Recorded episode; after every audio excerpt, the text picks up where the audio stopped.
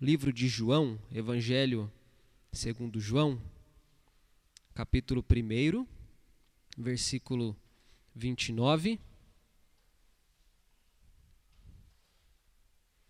Eu vou ler esse versículo, vou fazer uma oração e em seguida eu começo a, a expor aquilo que a palavra nos fala acerca do assunto que eu quero compartilhar com vocês. Diz assim, capítulo 1 de João, versículo 29. No dia seguinte, vendo que Jesus vinha em sua direção, João disse: Eis o Cordeiro de Deus que tira o pecado do mundo. Vamos orar? Senhor, obrigado, a tua palavra é maravilhosa, ela foi lida e a partir dela nós vamos meditar na mensagem que o teu Espírito registrou para o nosso coração, para a nossa fé, para a nossa vida. Abençoe o teu povo, esses irmãos que estão agora nos seus lares, acompanhados dos familiares, da família, talvez de outras pessoas um pouco próximas, e todos nós estamos, ainda que distantes, estamos unidos pelo Senhor. E a tua palavra vai ser ministrada, teu Espírito Santo é poderoso.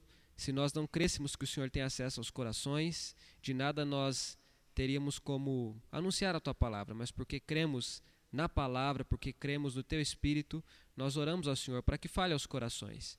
O Senhor sabe onde cada um desses irmãos mora, o Senhor sabe como encontrar cada um, portanto, vá com cada um nesse momento e ministra o coração de cada um deles. Eu oro em nome de Jesus. Amém. Irmãos, por meio dos nossos sentidos, a gente tem audição, tato, visão, né? Você conhece os sentidos do nosso corpo.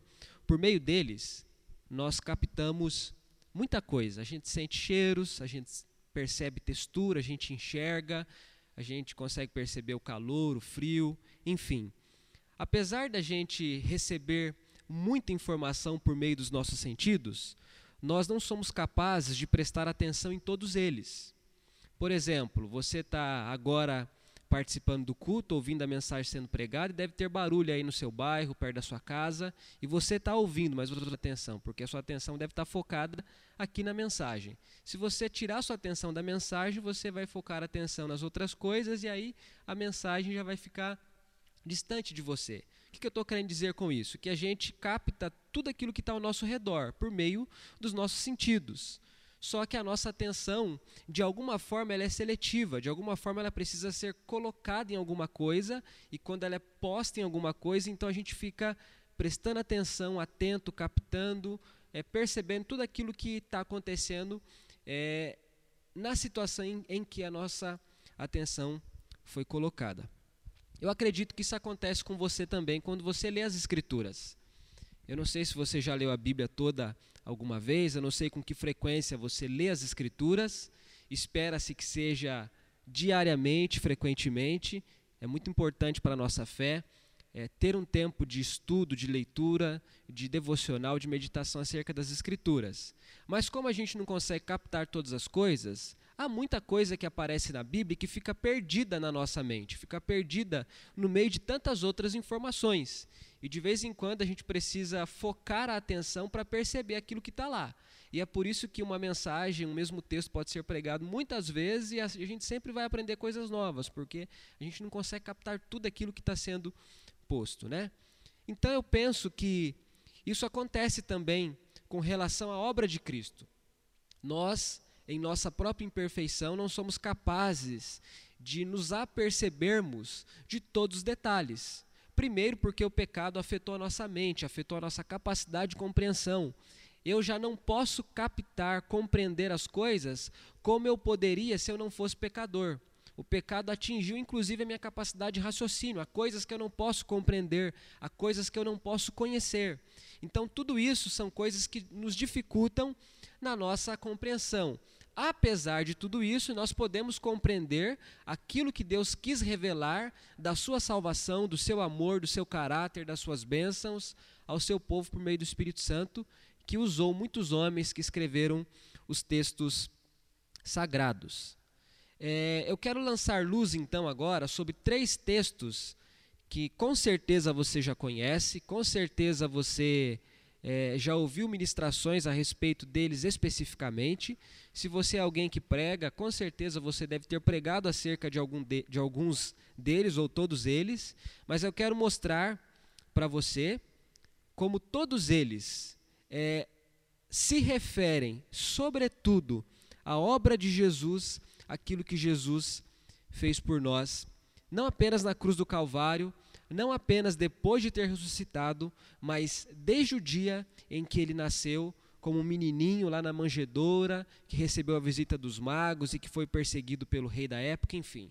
É, esses textos eles fazem referência à vida de Jesus por completo. O primeiro deles é Gênesis capítulo 3, versículo 6. Nosso texto base é João capítulo 1, versículo 29, quando João Batista se depara com Cristo e diz: Este é o Cordeiro de Deus que tira o pecado do mundo. E agora eu quero ler com você Gênesis, capítulo 3, versículos 6 a 8, e depois o versículo 21. Diz assim, ó.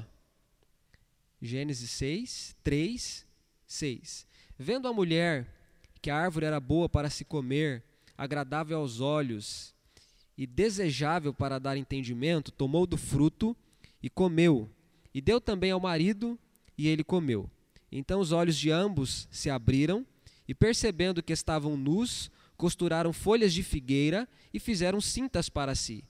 Ao ouvirem a voz do Senhor Deus que andava no jardim quando soprava o vento suave da tarde, o homem e a sua mulher se esconderam da presença do Senhor Deus entre as árvores do jardim. Versículo 21. O Senhor Deus fez roupas de peles, com as quais vestiu Adão e a sua mulher. Esse texto aqui está mostrando como Adão e Eva caíram do seu estado original. Eles foram criados por Deus é, em santidade, em inocência, em pureza. Não havia neles sequer um resquício de pecado, uma ponta de pecado, um desejo pelo pecado. Eles foram criados em perfeição. Eles desfrutaram daquilo que você e eu nunca experimentamos. Eles viveram sem pecar por um tempo, e nós desconhecemos isso por experiência. Mas eles acabaram pecando contra Deus. Eles desfrutavam de liberdade para tomar escolhas, e eles acabaram usando mal essa liberdade, e eles pecaram. E quando eles pecaram, eles ficaram afastados do Senhor. E esse texto mostra que Deus foi até o jardim e Adão e Eva estavam escondidos. E eles estavam escondidos porque eles estavam experimentando culpa e vergonha. Quando o homem se afasta de Deus, ele experimenta culpa e vergonha. Quando há comunhão com Deus, é, há liberdade, há prazer em estar na presença de Deus. E Adão e Eva experimentaram isso antes de serem pecadores e também experimentaram isso depois de terem se tornado pecadores. Mas no momento em que eles pecam, eles fogem da presença de Deus, eles se escondem do Senhor na perspectiva deles, né? A gente conhece o Salmo 139 que diz que nós não podemos escapar da presença de Deus. Não há lugar onde a gente possa ir em que Deus não esteja, no alto, no baixo, em qualquer lugar Deus está e nós não podemos fugir da presença dele. Mas erroneamente Adão e Eva pensaram que podiam fugir da presença de Deus e eles estavam experimentando vergonha e culpa. Paulo fala disso em Romanos, capítulo 1, versículo 21. Paulo não está falando especificamente de Adão e Eva, mas Paulo está falando da humanidade de forma geral.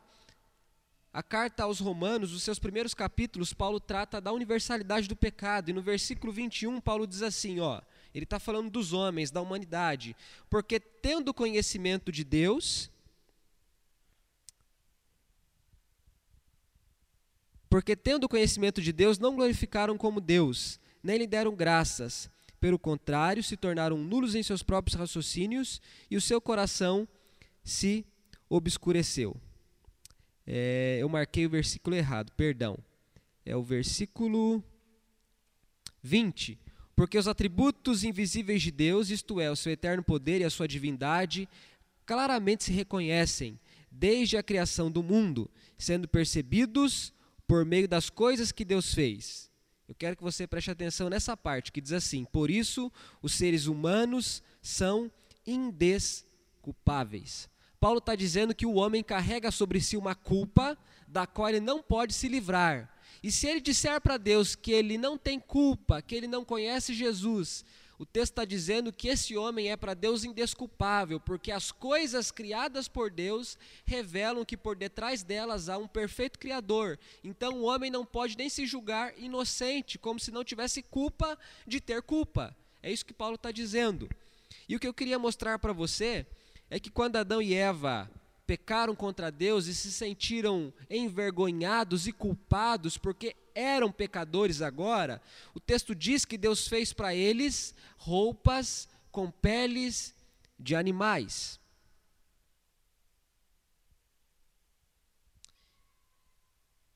O animal que morreu, para que a pele fosse aproveitada para se tornar roupa, era simplesmente um animal.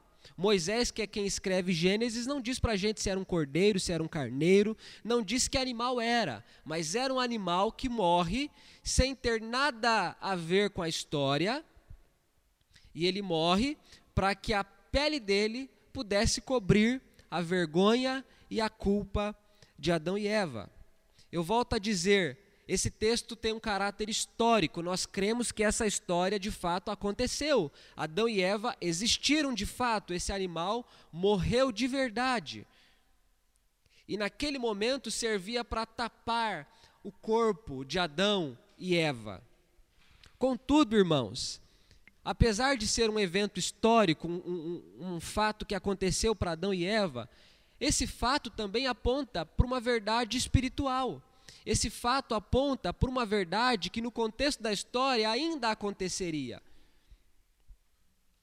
Nós lemos o texto de João 1,29, onde, onde João Batista aponta para Jesus e diz: Este é o Cordeiro de Deus que tira o pecado do mundo. Então, a primeira coisa que eu queria ressaltar com você hoje, um domingo de Páscoa, eu queria falar sobre esse Cristo que é o Cordeiro de Deus que tira o pecado do mundo. E a primeira coisa que nós aprendemos na Escritura é que Cristo assumiu a nossa culpa e a nossa vergonha. Lá no Éden, um animal inocente morreu para que a vergonha e a culpa de Adão pudessem ter sido tratadas. Não no sentido espiritual, mas no sentido físico, no sentido da experiência humana. Eles agora sentiam vergonhas vergonha de estarem nus. O texto diz que antes do pecado eles estavam nus, mas não sentiam vergonha. Não sentiam culpa, porque não havia pecado que apontasse culpa, que apontasse erro. Agora que eles pecaram, eles têm vergonha e eles sentem culpa. E o que João Batista está dizendo é: na verdade, não foi aquele não foi aquele animal que morreu que tirou a culpa de Adão, que tirou a culpa de Eva, que tirou a culpa, a vergonha e a culpa de Adão e Eva. Na verdade, é o Cordeiro de Deus que tira o pecado do mundo. Irmãos, é isso que aconteceu conosco. A Páscoa traz para nós, dentre tantas mensagens que a gente tem ouvido durante esse final de semana, mensagens que a gente lê nos textos que são escritos, é, nas lives que são feitas aí nas redes sociais, tem muitos homens, muitas mulheres, muitos pastores, muitos obreiros, muitas pessoas que Deus tem levantado para trazer para nós reflexões baseadas no significado, no sentido da Páscoa para nós. E todo mundo está falando de coisas que são verdadeiras. É bem possível que hajam coisas também que não são bíblicas e não são verdadeiras, mas dentre tudo isso, sem dúvida, a verdade de Deus para nós que tem sido pregada e exposta às pessoas. E uma das verdades é que Páscoa significa que Cristo levou sobre ele a nossa culpa, levou sobre ele a nossa vergonha e ele tirou a nossa culpa, ele tirou a nossa vergonha. Adão e Eva foram capazes de pecar, mas eles não foram capazes de tirar a culpa que eles carregavam diante de Deus. Eles foram capazes de pecar, mas eles não puderam lidar com a vergonha que eles sentiram diante de Deus e diante uns dos outros. Então o texto está mostrando que só Deus pode lidar com a nossa culpa, só Deus pode lidar com a nossa vergonha, e Deus fez isso através de Cristo, quando Cristo vive, quando Cristo faz tudo o que fez, quando Cristo morre, quando Cristo ressuscita e quando Cristo sobe aos céus. Em Cristo, Deus lidou com a nossa culpa, em Cristo, Deus lidou com a nossa vergonha. Paulo diz em Colossenses que havia um escrito, um escrito de dívida que era contra nós, e Deus em Cristo o encravou na cruz, triunfando sobre o mal.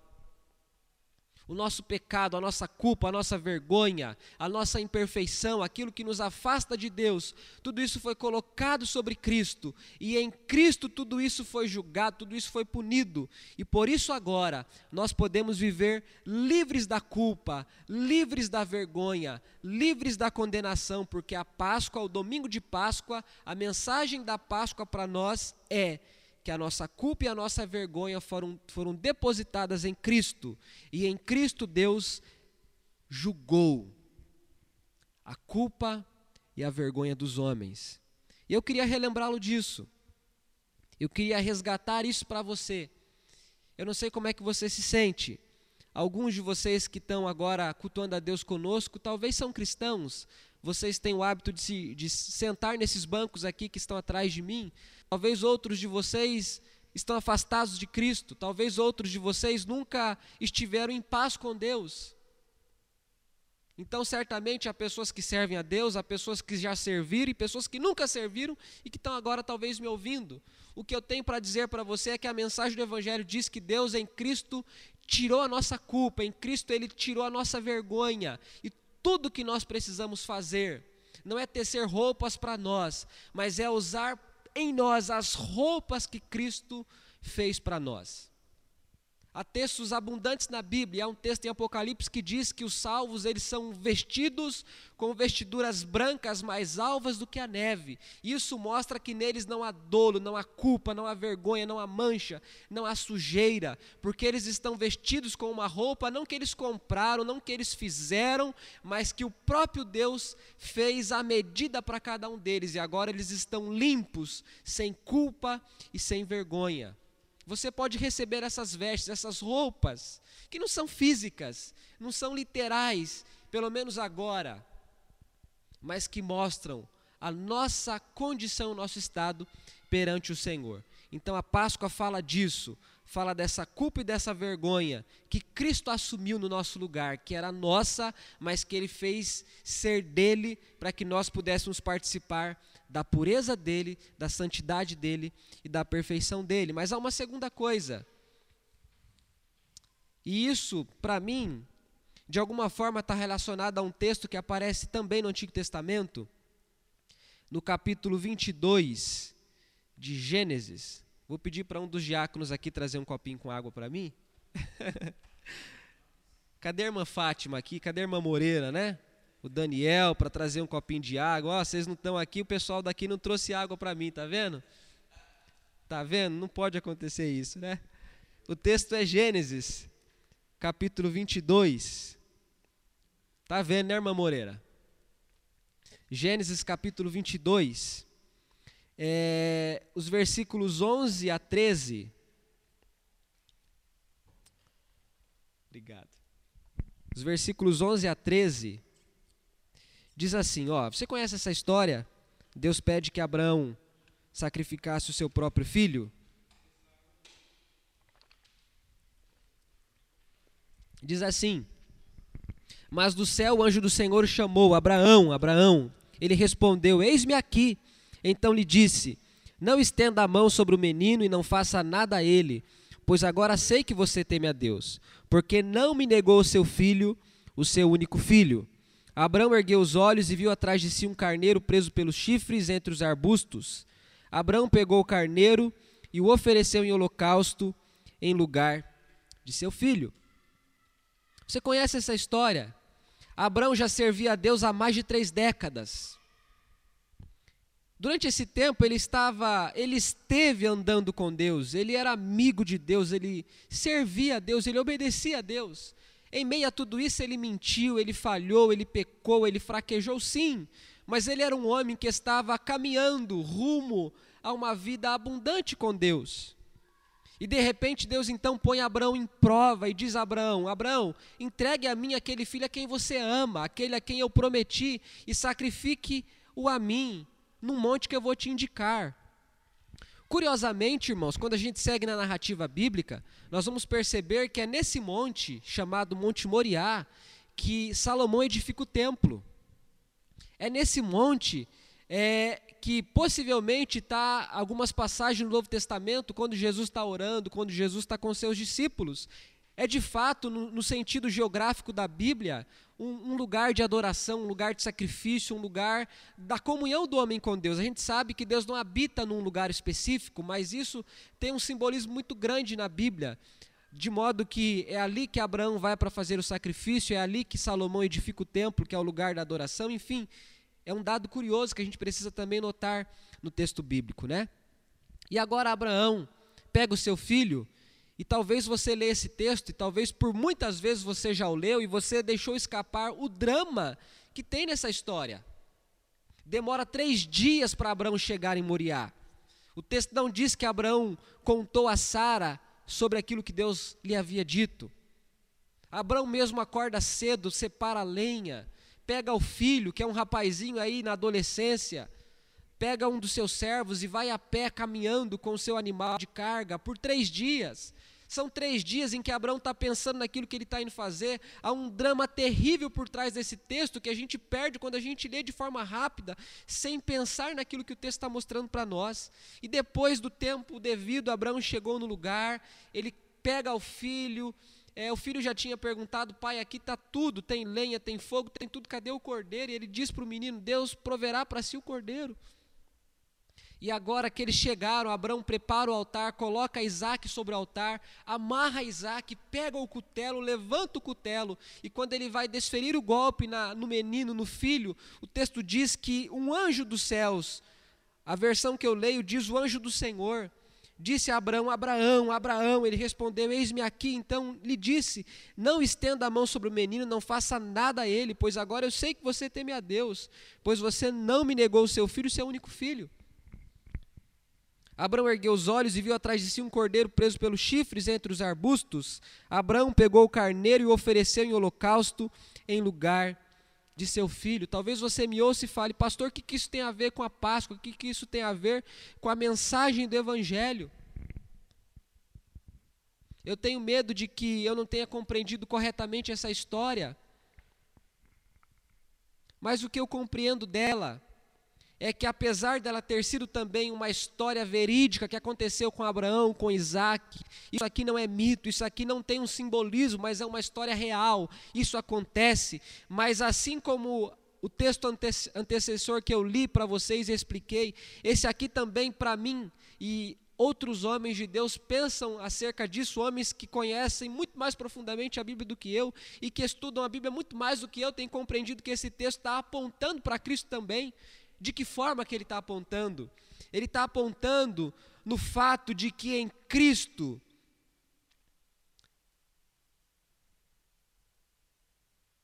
Deus assume o nosso lugar e morre a nossa morte.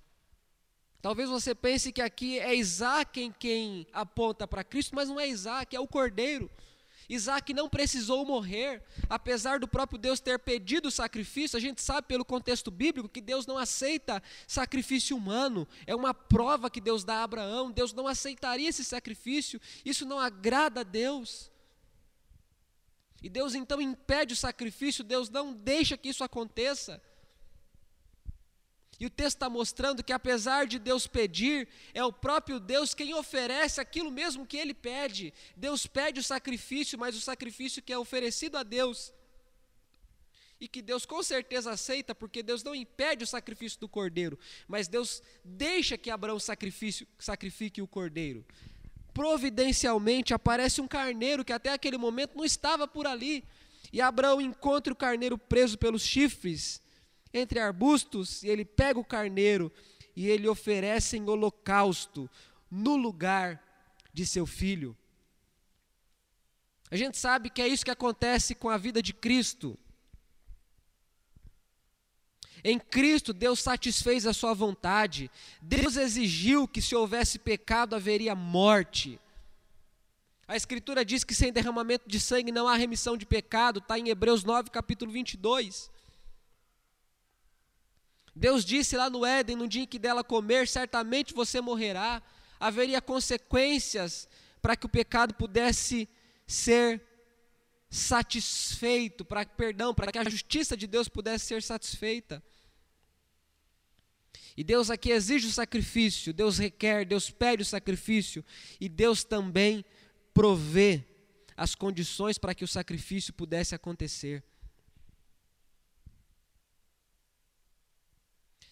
Nós não precisamos ser um sacrifício ao nosso próprio favor. Deus não precisa de sacrifício, Deus não precisa que as suas orações funcionem como algo que aplaque a ira dele, Deus não precisa que o seu culto, que o seu dinheiro, que o seu dízimo, que a sua oferta, que a sua vida, que o seu tempo, Deus não precisa que nada disso que você tenha ou possua seja oferecido a ele como sacrifício. O sacrifício que Deus aceita, que de fato lida com o pecado, é o sacrifício do seu próprio filho, Cristo Deus providencia Cristo para morrer no nosso lugar, como um dia Deus providenciou um cordeiro, um carneiro também para morrer no lugar de Isaac. Algumas vezes eu já usei essa, essa expressão com vocês aqui, em escola bíblica dominical, em cultos. Com frequência, quando chega o dia dos pais, o dia das mães, as crianças presenteiam seus pais, presenteiam suas mães.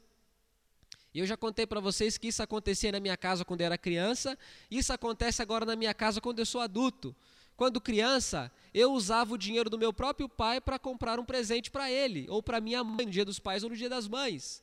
Hoje, os meus filhos utilizam o meu dinheiro para comprar um presente para mim. O que, que eu estou querendo dizer com isso? Em que a mesma, da mesma forma em que o pai compra o presente, ele recebe o presente. De alguma forma, isso acontece com Deus. Deus exige o sacrifício, mas é o próprio Deus quem oferece sacrifício. Eu sou incapaz de oferecer a Deus um sacrifício que faça com que o meu pecado tenha perdão. Por isso, Cristo foi para mim esse sacrifício. Cristo morreu no meu lugar. Cristo aplacou a ira de Deus. E tem um texto que eu não posso deixar de mencionar, dentre tantos textos, Está lá em Mateus 27, esse texto aparece em Marcos, em Lucas também.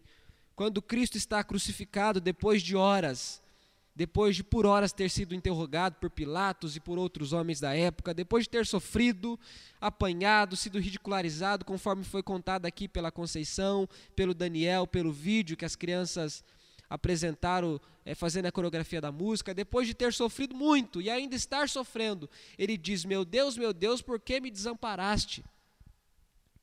E o que Cristo estava dizendo ali é que ele estava experimentando a ira de Deus.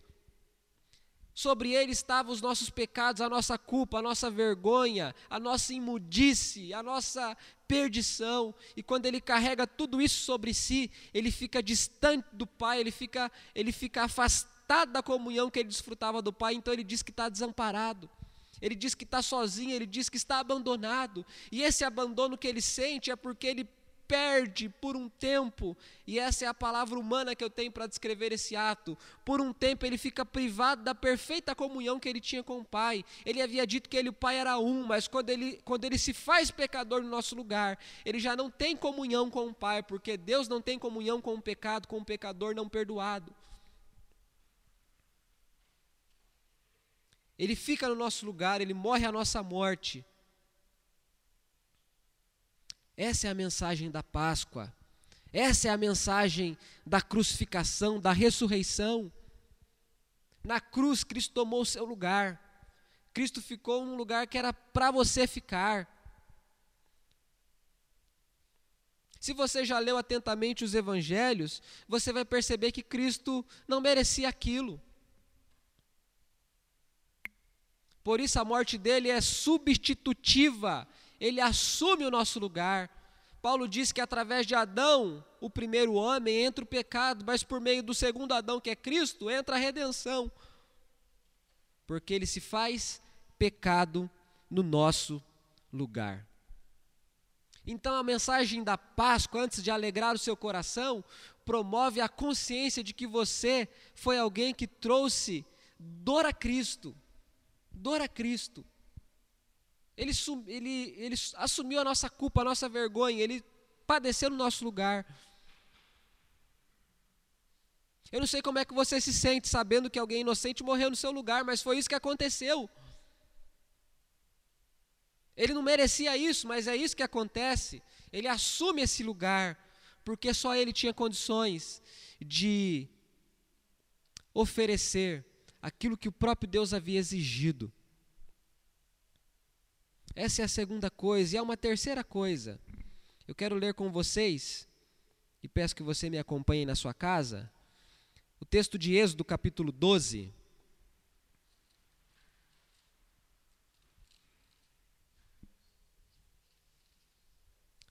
Êxodo capítulo 12.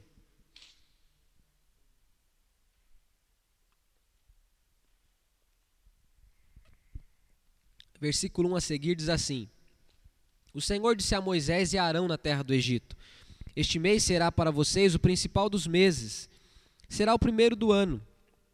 Falem a toda a congregação de Israel, dizendo: No dia 10 deste mês, cada um tomará para si um cordeiro segundo a casa dos pais, um cordeiro para cada família mas se a família for pequena para um cordeiro, então o chefe da família convidará o seu vizinho mais próximo, conforme o número de pessoas, conforme o que cada um puder comer. Por aí vocês calcularão quantos são necessários para o cordeiro. O cordeiro será sem defeito, macho de um ano, podendo também ser um cabrito. Vocês guardarão o cordeiro até o décimo quarto dia deste mês, e todo o ajuntamento da congregação de Israel o matará no crepúsculo da tarde.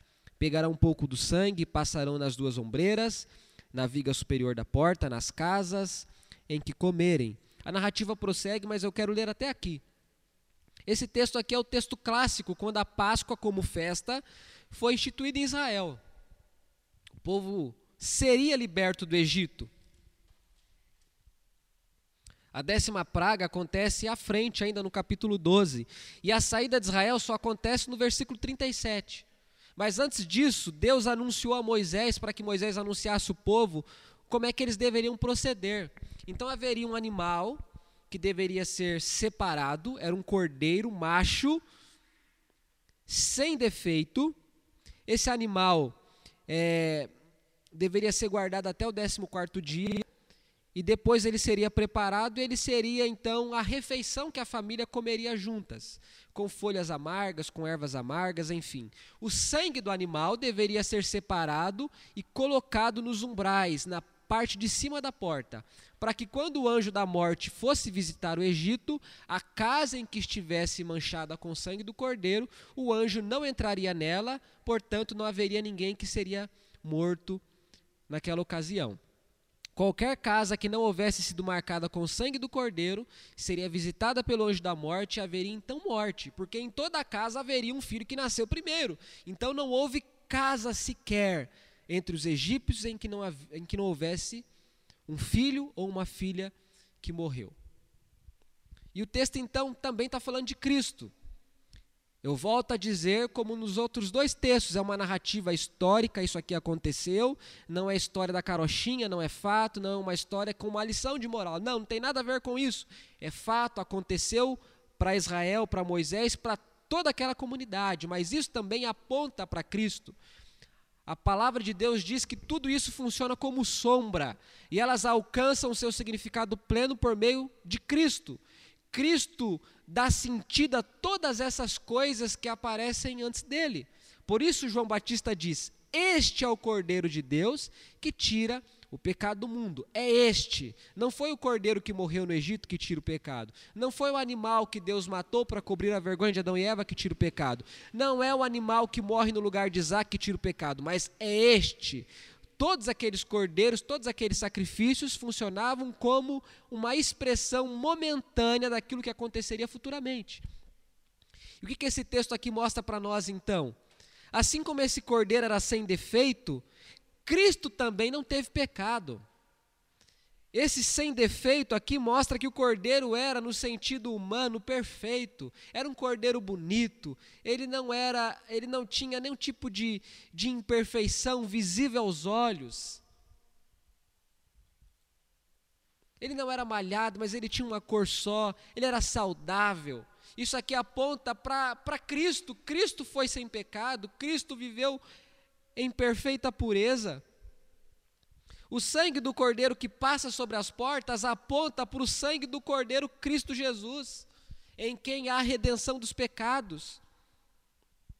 Você conhece Mateus, o texto de Mateus 4, do versículo 1 a 11, que diz que Cristo foi tentado, porém não pecou. Ele é sem defeito, ele é sem mancha, ele é sem imperfeição. Você conhece a, a, história do homem que é crucificado ao lado de Jesus, que vira para o seu companheiro e diz: Por que, que você está insultando a ele? Nós estamos aqui porque nós merecemos estarmos aqui. Mas ele não cometeu pecado algum, ele não merece estar aqui. E há outros textos que eu gostaria que você me acompanhasse, que estão também em Mateus, capítulo. Perdão, Mateus não, Evangelho de João, capítulo 18. Queria que você me acompanhasse, olha que interessante. João 18, versículo 38. Jesus está sendo julgado, interrogado, questionado por Pilatos. Ele já havia sido por, por Anás, que é sumo sacerdote, é o, é o líder religioso, que julga Jesus, que interroga Jesus, que zomba de Jesus. Depois Jesus vai ser julgado por Pilatos, que agora o rei é o rei civil, né? É o homem que tem a ver, é o governador. Não me lembro agora exatamente se é rei ou governador, mas é o homem da lei humana que está julgando Jesus, que está fazendo perguntas para Jesus. E o versículo 38 diz assim: Depois de dizer isso, Pilatos voltou-se aos judeus e disse: Eu não acho nele crime algum. Depois o versículo 4 do capítulo 19 de João diz: Pilatos saiu outra vez e disse aos judeus: Eis que eu o apresento a vocês para que saibam que não encontro nele crime algum.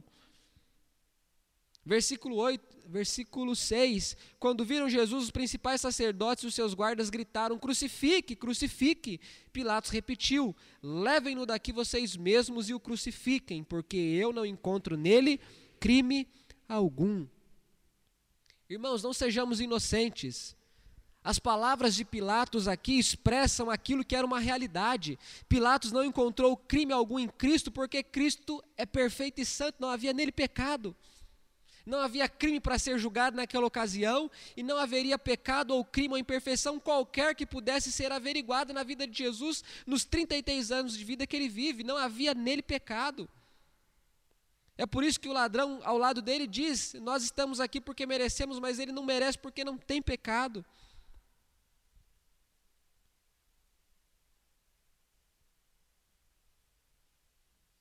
A terceira coisa, então, que esse texto nos ensina é que a Páscoa diz para nós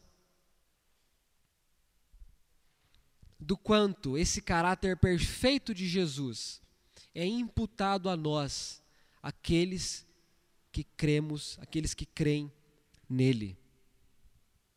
A mensagem da Páscoa mostra para nossa condição espiritual. Em sua morte e ressurreição, Cristo nos purificou e nos santificou por meio do seu sangue.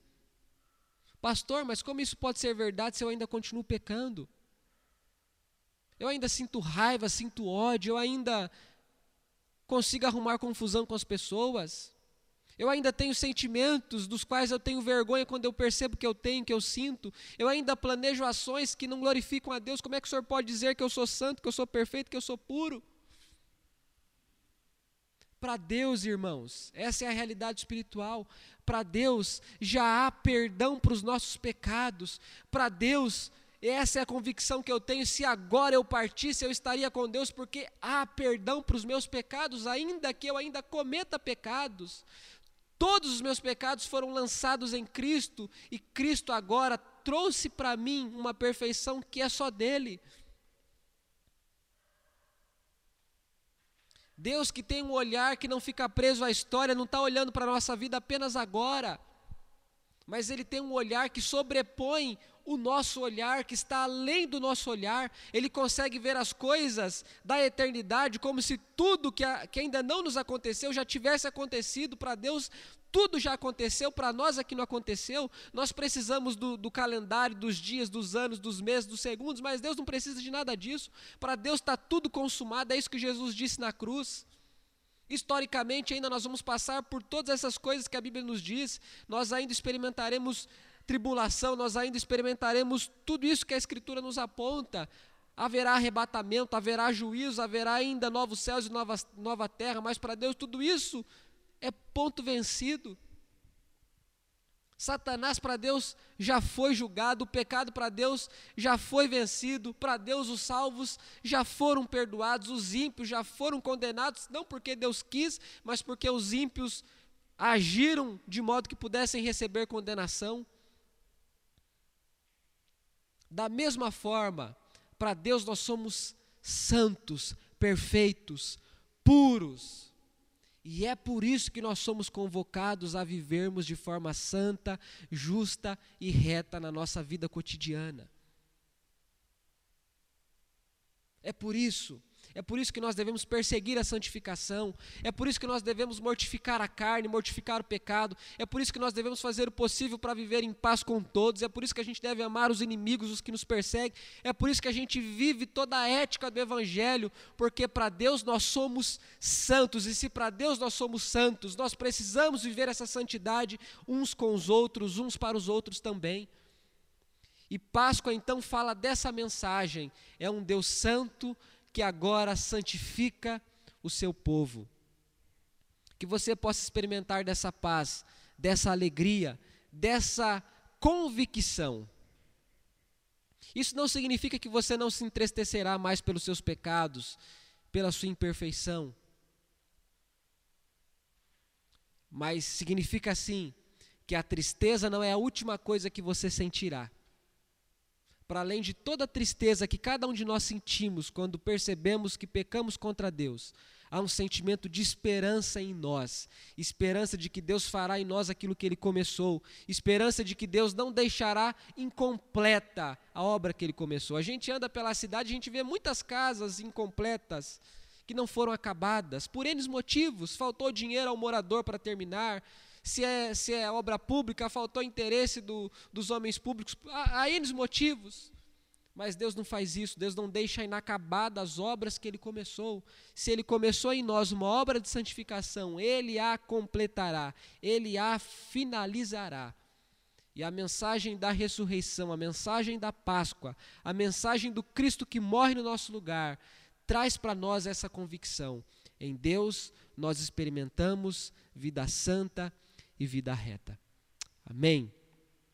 Esse é o Cordeiro de Deus que tira o pecado do mundo. Todos os homens que viveram antes de Cristo receberam perdão não porque o sacrifício foi feito por Arão, por Moisés ou por qualquer outro sacerdote que estava no dia vigente fazendo sacrifício, mas toda pessoa que recebeu salvação que recebe ou que receberá, só a terá porque Cristo é o Cordeiro de Deus que tira o pecado do mundo. Amém? Quero orar com você. Senhor, obrigado. Obrigado por este povo, por, pela tua igreja que está cultuando ao Senhor. Que o teu Espírito possa produzir no nosso coração, no meu coração e no coração desta igreja, aquilo que o Senhor quer produzir com a tua palavra. Espírito Santo, a minha voz a minha capacidade de explicação e até de compreensão é completamente limitada, mas o Senhor é perfeito, é puro e o Senhor tem acesso aos corações. Convença a tua igreja por meio da tua palavra, para que essa igreja possa experimentar tudo aquilo que está à disposição dela. Abençoe esses irmãos, alegre o coração deles. Em meio a esses dias de tanta incerteza, de tanto tédio, de tanta agonia, de tanta preocupação, os trabalhadores que tiveram seus salários diminuídos, aqueles que já perderam seus empregos. Há todo um, um caos que está pairando sobre o mundo e que tem ameaçado o bem-estar das pessoas. Oh Deus, e a tua palavra, a tua mensagem, o teu evangelho é esperança para o nosso coração. É uma esperança que excede todo entendimento. Que essa esperança, que essa paz, que eu não sei como explicar todas as palavras que eu gostaria de explicar, que ela possa ser experimentada pela tua igreja, pelo teu povo, por esses irmãos. Senhor, se há alguém que está nos acompanhando, distante, pela internet, que não serve ao Senhor, e é por isso que eu não usei a expressão cultuando ao Senhor, se está nos acompanhando, está distante do Senhor, que essa pessoa possa se voltar para o Senhor agora e receber, ó oh Deus, essa, essa comunhão devolvida. Se há alguém que nunca se aproximou do Senhor, que possa se aproximar e que tenha a oportunidade de experimentar das tuas bênçãos, de tudo aquilo que o Senhor promove ao ser humano em Cristo, mas não apenas em Cristo, mas também para a vida comum, Senhor. Abençoa este povo, abençoa esta igreja. É que eu peço ao Senhor em nome de Jesus. Amém. Amém.